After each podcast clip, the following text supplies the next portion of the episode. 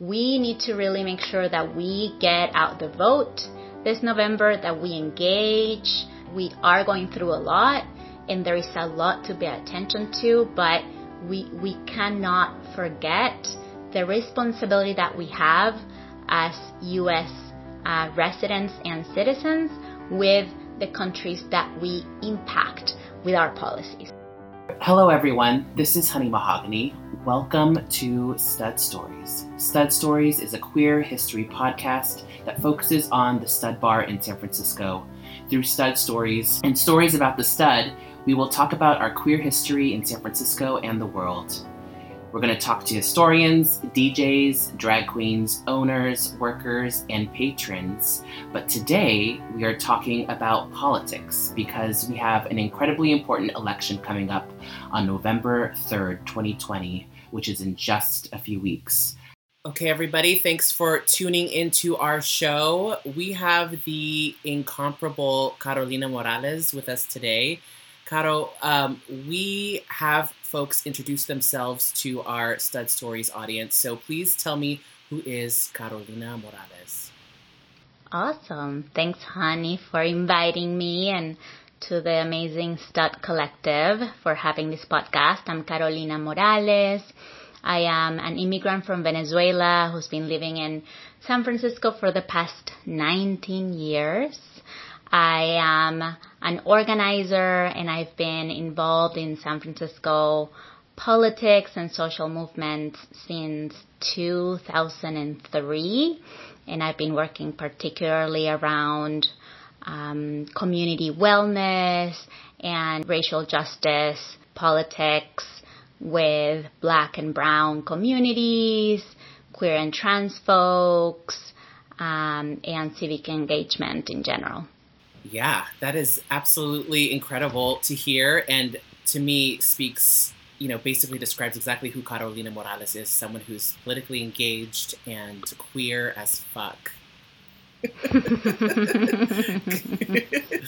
um, well, I actually want to start off a little bit the softball, if you will. Um, I wanted to talk a little bit about your connection to the stud. So, what is mm. your connection to the legendary stud bar? Do you remember the first time you heard about the stud, or maybe the first time you walked through its doors? Tell me about that experience. Yeah. You know, I actually don't remember how I heard about it, but uh, I remember my first time there.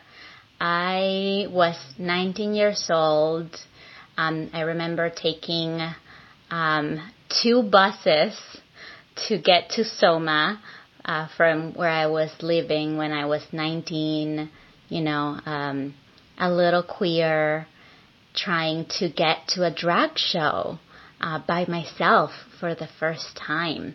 I had heard of this Heklina lady that had outrageous shows um, and who had like great, great outfits. And so I got to the stud to to see her show. I think I think her shows were like at midnight. I don't I don't mm-hmm. know Mm-hmm. Was that true? Okay. I think so. Um, and I remember being there and just really being impressed by the way that she was like, kind of like calling things out and I think, you know, we would call it maybe giving shade to people, but also being so in her power and her outfit being so, so amazing.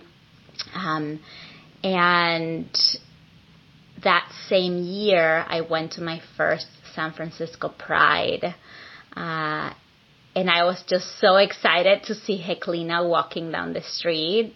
Um, not in the actual parade, but, you know, downtown in Civic Center. And I still have that picture um, that I took with Heklina. So proud that I was meeting her and, you know, being a little baby dyke at the time. Um, it was it was very cute, but I don't actually remember who else she had invited to that show that night. But yeah, I was a a baby dyke at a Heklina drag show at the Stud. What did she smell like? Do you remember? Oh my god. She, you know what? if you had not asked that question, I would probably not remember. But yes, she always smelled delicious. That's all I remember. That's good like to know. Delicious perfume. Good. That is good. It's better than most drag queens, I think. Um, um, well, I definitely. I don't remember the first time I met Heklina. Well, actually, I do. Um, I had gone to the stud before and seen her at Tranny Shack, um, but I have Tranny Shack. Yes. Yes, that's what it's called. I know, you know, since the '90s when that show started, I think that people now don't use that word as much anymore. But mm. I feel like it's in the context of talking about the show. Um, so my first time actually interacting with Heklina, I remember was actually when uh, Tranny Shack was down in LA. And oh. yeah, so I was in college down in LA and um, I went down there and she was, or I was there and she she was there doing a show. And I actually don't remember if it was Tranny Shack or if it was like a mashup between Tranny Shack and another party. Regardless, um, I was like, hi, Heklina, because I'd seen her around before. And she was like, oh, hi, honey. And I was like, oh my gosh, Heklina knows my name. Like, how cool. And then later realized that she just says hi, honey, to everybody. and had no idea who I was. Thank you for describing your journey, your first time at the stud. Um, what was it like for you as, you know, a queer woman of color in San Francisco at that time? Um, had you been out long? Um, had you been going to lots of different bars? I mean, you know, the queer scene, especially for women, has changed so much over time. So, what was that mm-hmm. like for you? Hmm. yeah. Oh my God. So at the time, I'd been out for about a, a year.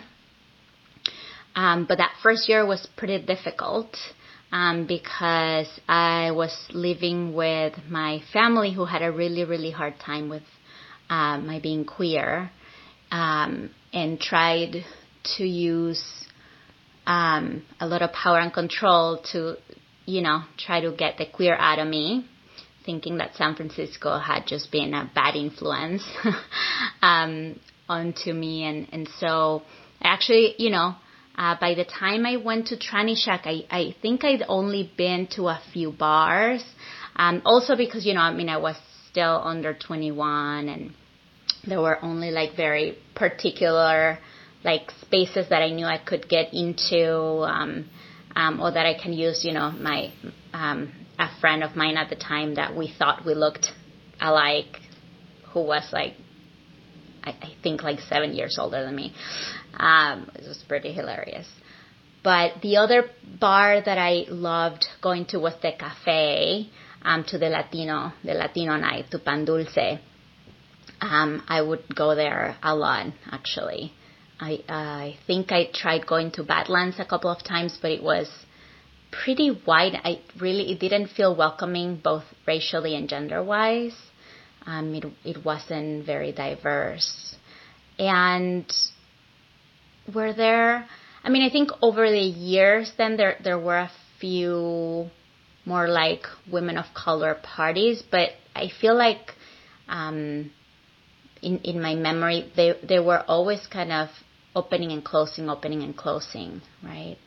Um, the, the especially you know queer women of color parties, and you know going back to your show, you know your question around you know also the the politics of the time when I was 19 and I was at City College and I was working I was working two jobs and I was really aware you know in, I was living through the, the difficulty of being working class and being queer in San Francisco and and trying to make ends meet. And so I was very active at in City College, uh, student government, in the I was a senator at Associated Students Council, and and there I you know I got politicized by by the work that we were doing, by the experience of you know my life, and that um, got me involved in like policy, you know, policy change and advocacy, um, in organizing, right, and creating student uh, clubs and student organizations, to bring folks together around um, food insecurity, around students who were unhoused, um, fee hikes, right? Stopping fee hikes, um, and uh, and also queer uh, queer space and, and trying to to bring more resources to you know being that San Francisco is considered the gay mecca of the U.S. and sometimes even of the world. Uh, it was pretty absurd to us that we didn't have a resource center for queer and trans students, um, especially at our main campus uh, in Ocean.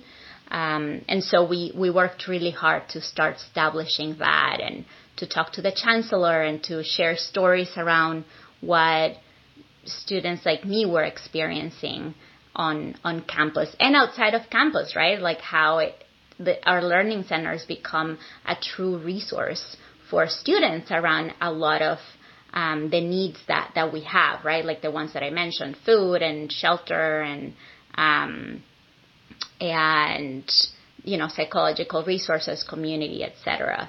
You know, so that kind of was the beginning of my getting politicized and getting involved in in San Francisco uh, change and social movements. And how do you think your identity as a queer immigrant of color affected or impacted your engagement? Um, did did you find a lot of barriers to your engagement? Um, what was that like mm. for hmm. you? Well, at the beginning, one of the biggest barriers barriers was language.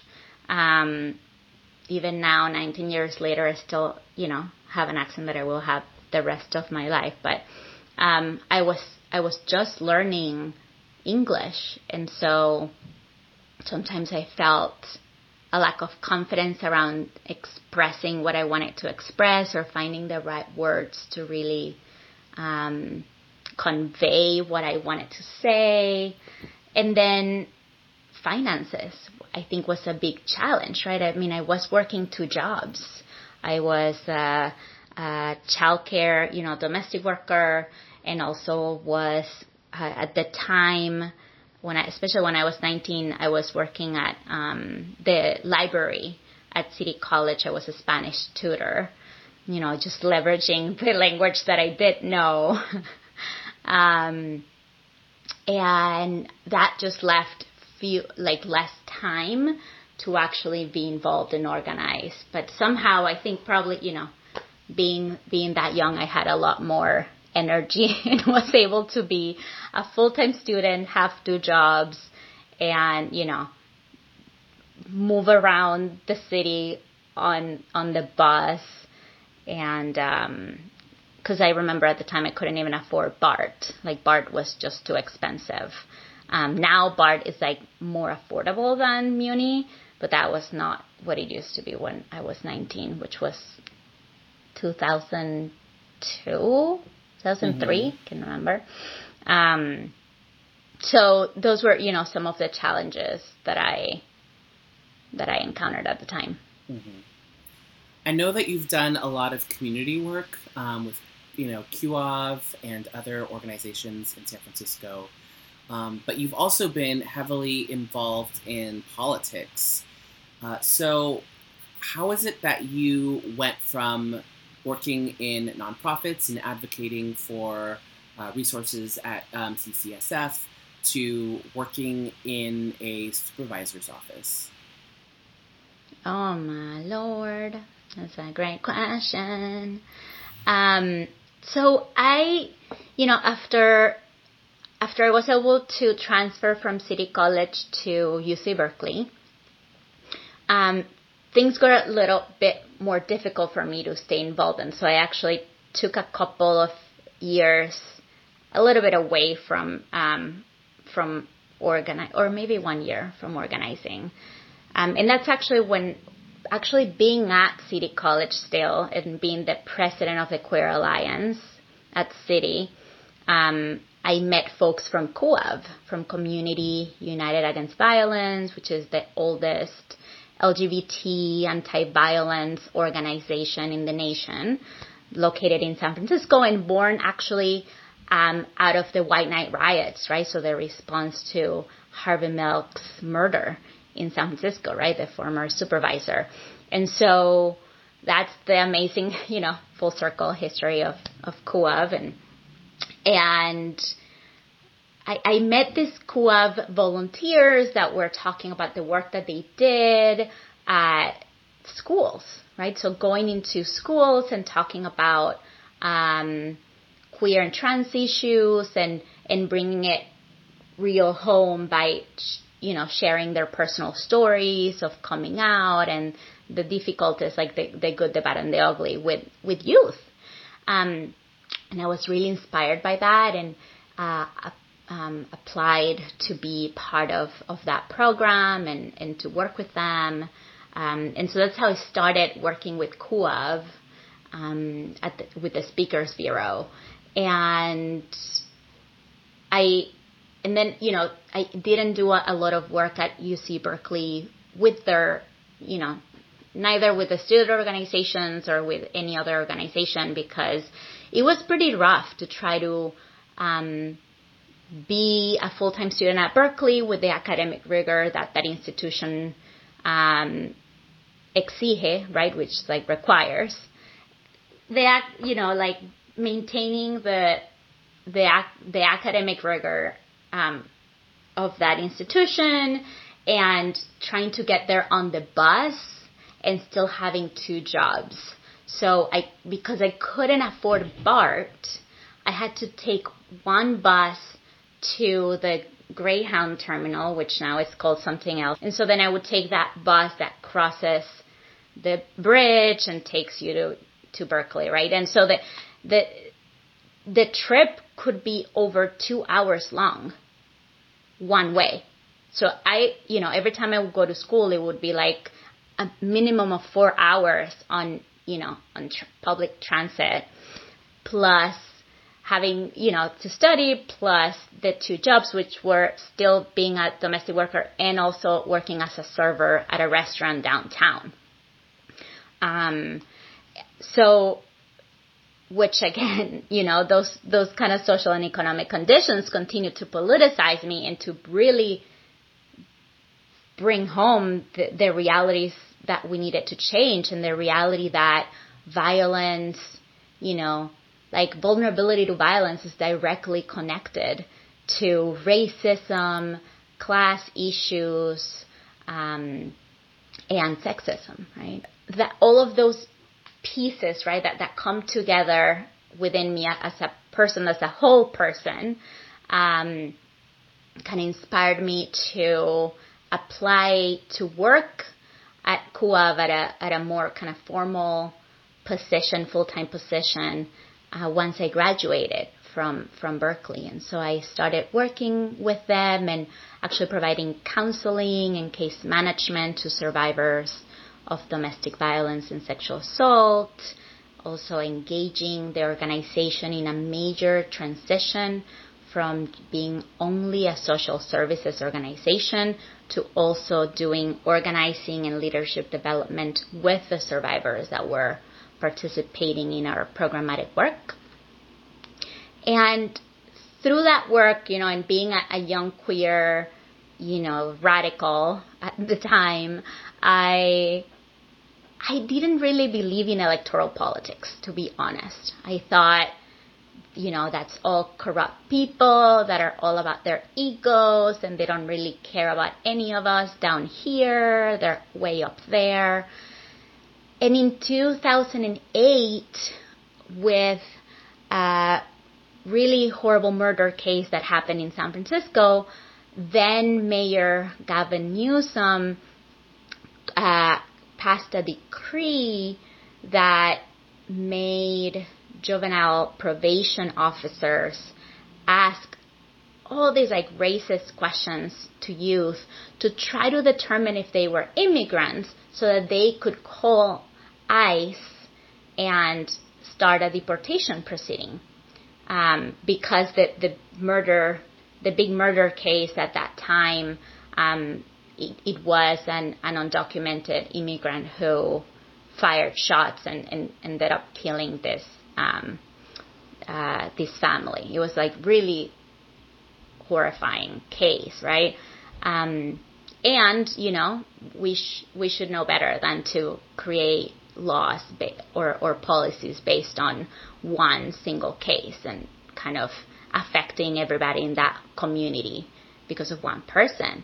Um, and so with responding to that uh, xenophobic uh, in, in kind of racist policy at the time, I got to meet then supervisor David Campos and saw the authenticity and honest that he he brought into the room when all of this organizers and people on the ground came with, with stories and with requests of, of policy change.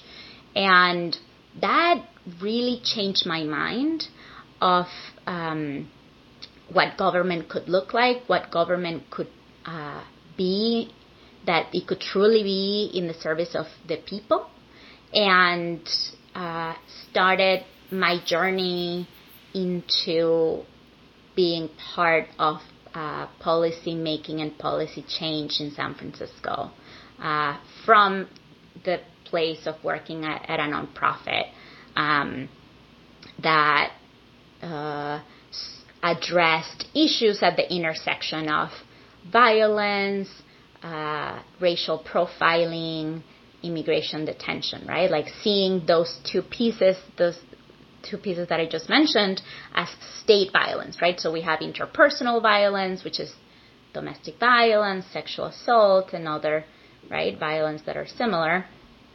And then state violence that, that is performed uh, from state officials uh, against um, everyday people, right? Which transgender women of color experience all the time from police, from uh, government benefit workers, healthcare workers, etc. Right? Um, so that you know, after 10 years of being at CUAV and getting to that work uh, more deeply and more often, you know, the policy work, I, transitioned out of the organization and got to work for Supervisor David Campos and then Supervisor Hillary Ronen, um, both of the Mission District. In my mind, I feel like you have a pretty good pulse on politics in San Francisco. So, for those, for for our listeners who have no idea what that's like, can you describe the SF political scene? Mm. Hmm. Yeah. Oof. So you know, what I learned early on, um, when I still didn't know about this, you know, what you call factions that, you know, the, usually we, we, I now know it's, you know, progressives and, and moderates or, or corporate Democrats. Um, what I knew was, oh, there are people who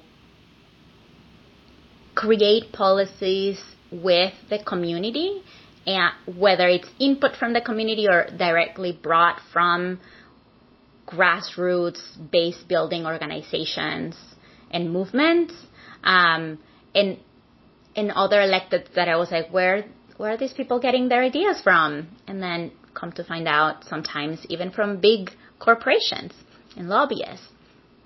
So uh, and that's still the reality right? So when um, we say there are two factions, which are progressives and and um, corporate Dems or moderates, it's because we are very fortunate that we have uh, usually only Democrats win. I mean, I actually don't know when a Republican has won in San Francisco. I mean, there might be, but I don't I don't know.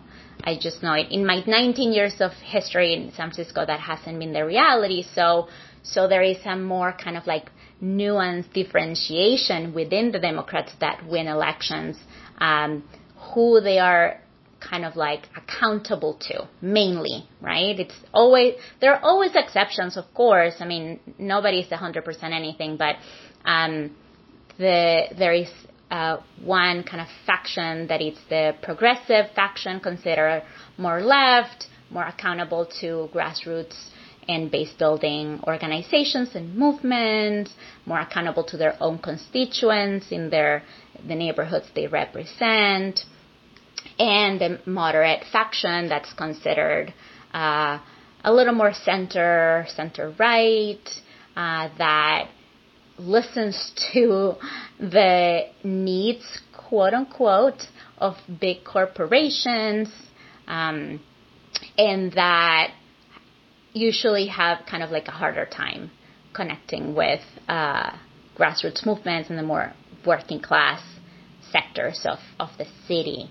And there, you know, the Democratic Party, obviously, because it's the majority in San Francisco, then there are all of these different clubs that are connected to the Central Committee of the Democratic Party that both you and I uh, are serving in right now.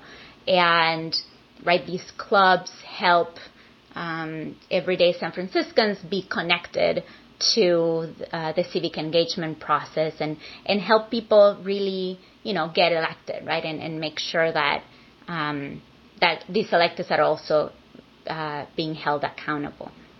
Or at least that's the idea, right, of many of those clubs. And one of the examples is, of course, the Harvey Milk LGBT Democratic Club that you and I uh, both uh, presided together, um, where I was so honored and, and grateful to to meet you and get to work alongside you.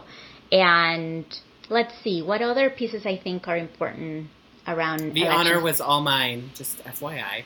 Oh, lady, thank you. I think I guess another piece that is important is that we always have to think about the two main kind of like legislative roles that the Board of Supervisors has in San Francisco. We don't have a city council because because we're both a, a city and a county. Uh, we only have one legislative body. Most places, right? Most cities have two bodies, right? The the city council and then the the county board of supervisors. We only have one um, that combines the you know the responsibilities or duties of both. And because of that, our supervisors both have to pay attention to this, the nuanced neighborhood needs of their district, right? And also the citywide landscape uh, that connects to that, right? So, for example, in the mission, uh, I don't know what the current reality might be, but I, I know that even when when um, two two years ago, it was like ground zero for the tent encampment crisis for you know where our unhoused population was residing. We had over 300 unhoused people living in tents in the Mission neighborhood, right, which is a a small right neighborhood in, in San Francisco.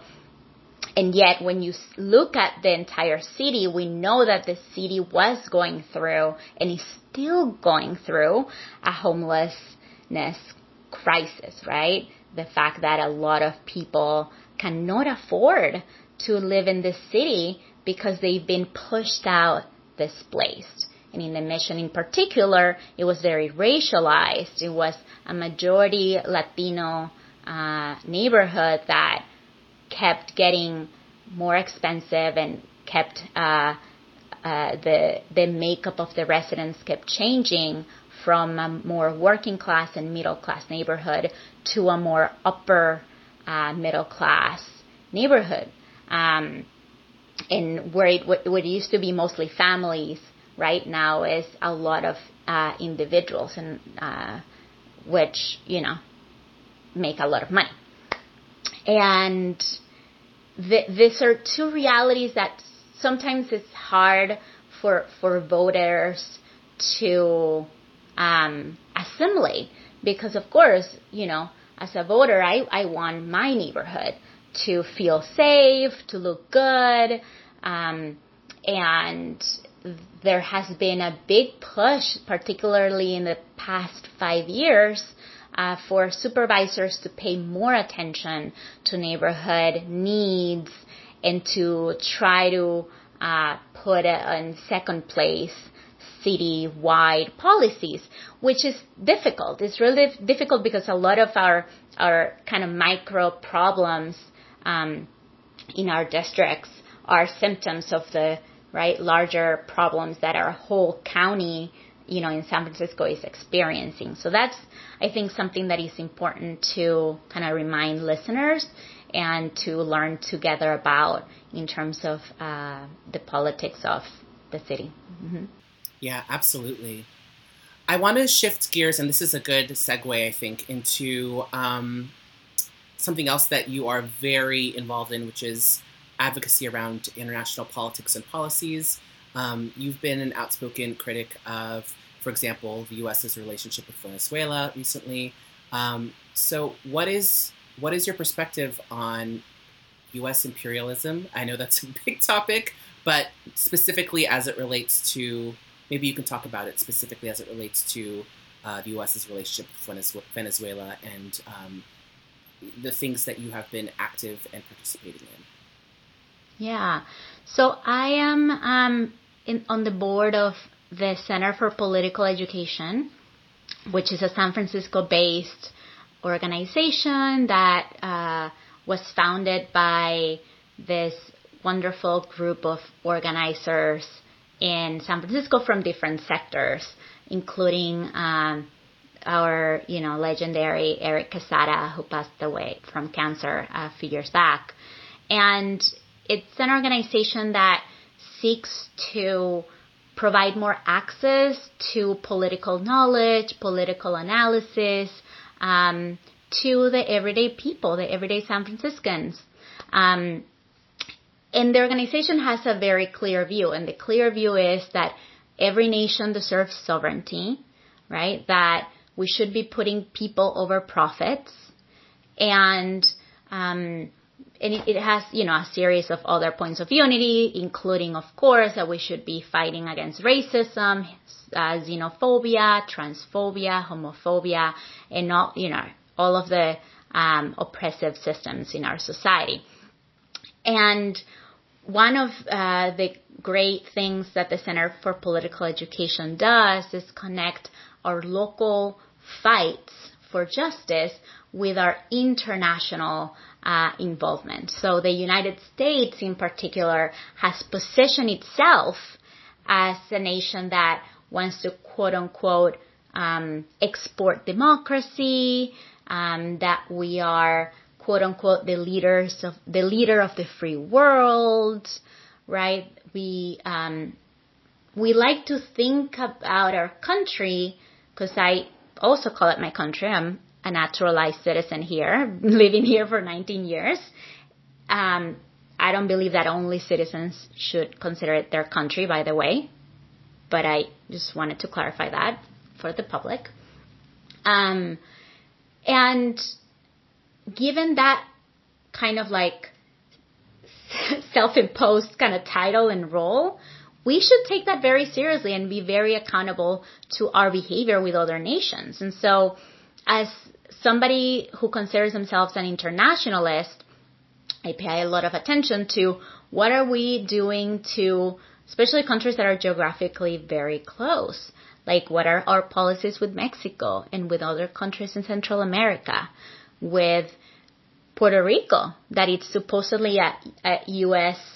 You know, it's a U.S. It's not a U.S. state, but it's a, an added territory, and so they are beholden to our laws, but they're not allowed to participate in the political process. So things like that that I think are important to pay attention to and to try to notice how they connect uh, with the local issues that we care about. For example, as Trump has continued to wage a war against immigrants, particularly, you know, Latinx and black immigrants, there has been a righteous and very, I'm very proud to see a lot of people that have come out to support immigrants in San Francisco. You know, whether literally coming out of their homes and onto the streets uh, on protest actions and rally, and also, you know, coming out from their homes, supporting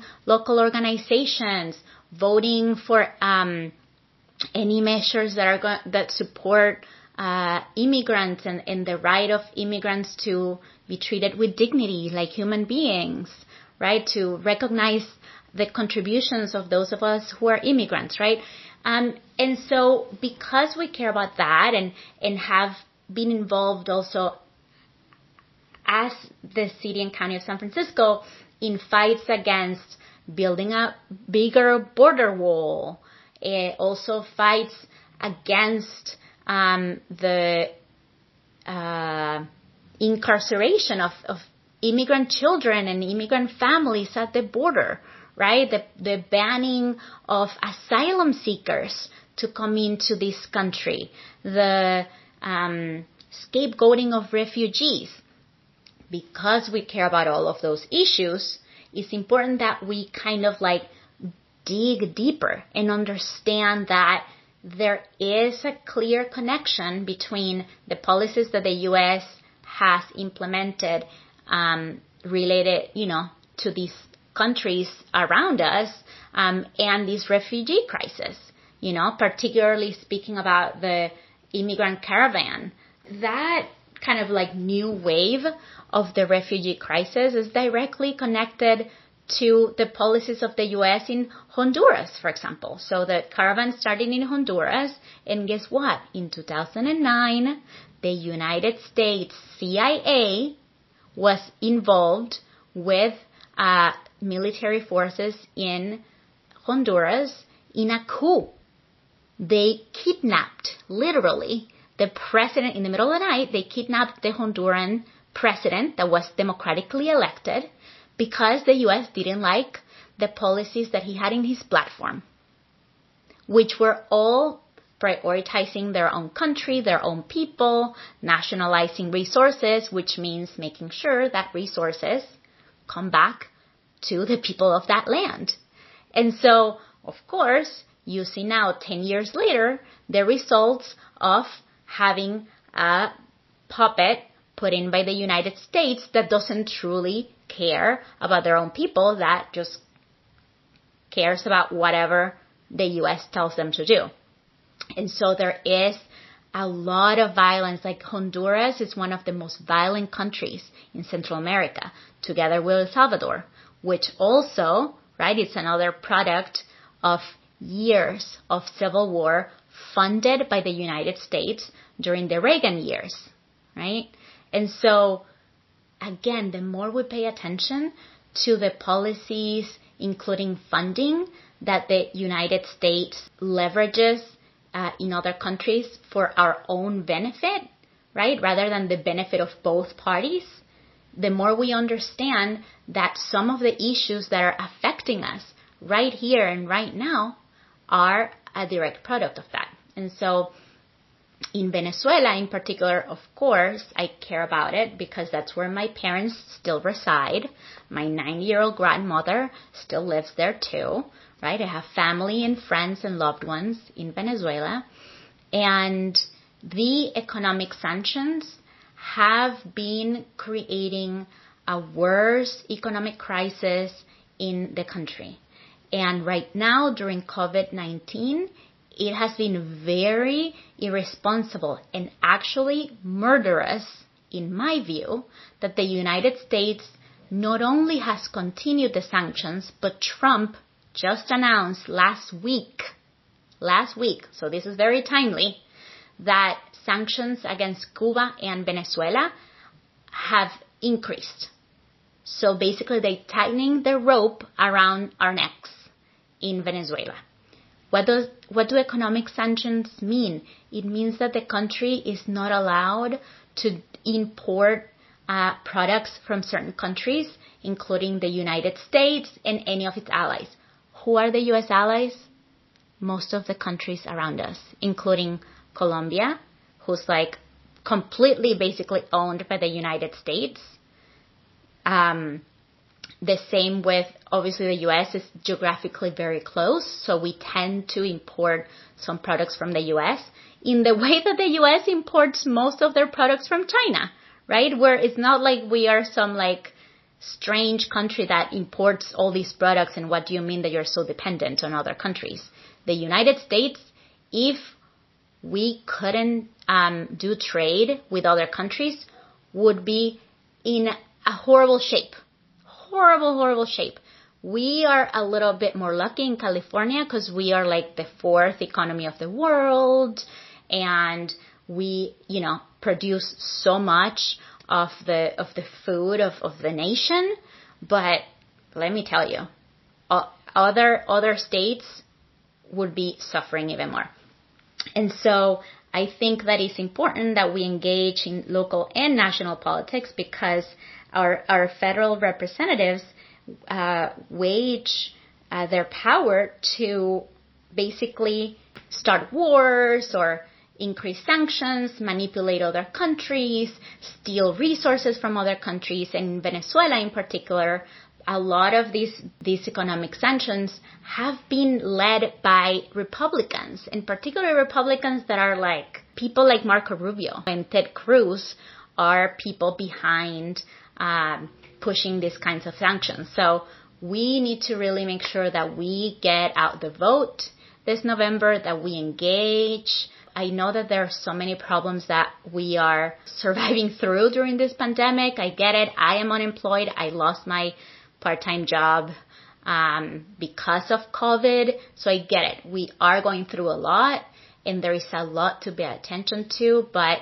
we, we cannot forget the responsibility that we have as U.S. Uh, residents and citizens with the countries that we impact with our policies. Mm-hmm, mm-hmm.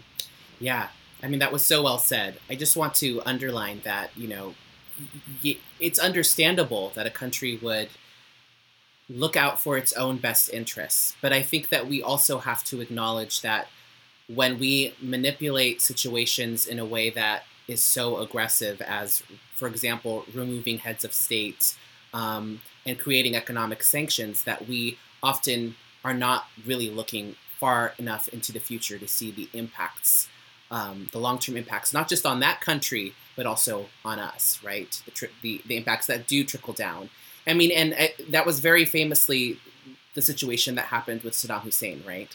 Um, who himself was placed in power by the U.S. and then became inconvenient to the U.S. and the U.S. then removed him from power under false pretenses and you know now later on this is all coming out that there were no you know weapons of mass destruction et cetera et cetera but that this was all done in our own self-interest um, which maybe that's a bad example because that is obviously like the worst kind of self-interest you can have um, um, but just underscoring the idea that like we are our brother's keeper or our sister's keeper um, because what happens across we live in a globalized society and what happens on the other side of the globe eventually will impact us as well.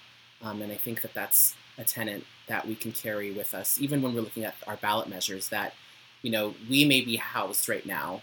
But if we're not if we're ignoring the people who are unhoused and allowing you know the situation on our streets to continue to devolve and worsen then we are not just hurting them but also hurting ourselves right um, so with that, um, I I guess I wanted to end on this note, which is um, giving your um, your experience as um, an immigrant, as a woman, as someone who has been involved in advocacy efforts and also worked in politics.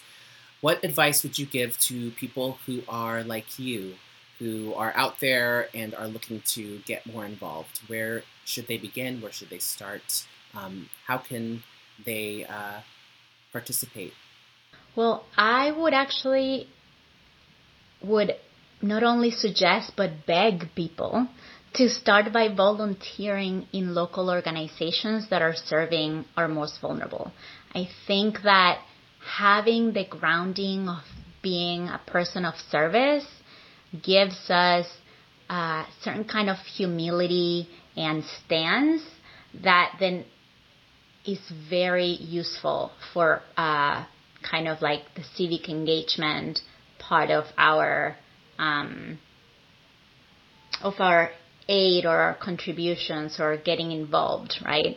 Um, I think that yes, of course. I mean, people can go to the our San Francisco Democratic Party website and sign on to be part of one of our many wonderful clubs. Um, and you can do that at the same time as you volunteer for a local organization. But I think it's important to not forget that piece, to really to really kind of feel and witness uh, more closely uh, and humanize more, right? The realities of our most vulnerable communities. I think it's really, really critical. Um, otherwise, we run the risk of not fully understanding um, what the full picture might be in a certain issue when we're part of, of a club and perhaps um, advocate for something that might be a little harmful or might be um, kind of like bringing negative um, consequences down the line. And so, and I also think in general, all of us benefit from kind of having a more humble stance in anything that we engage in. And politics is so full of ego and so full of people who um, are out there to like watch their own backs and their own benefits that um, it, it is a, a, really great grounding to start by being a volunteer in any of our wonderful uh, organizations locally. Well, thank you for that. It's been an absolute pleasure talking to you. I definitely don't get to talk to you enough.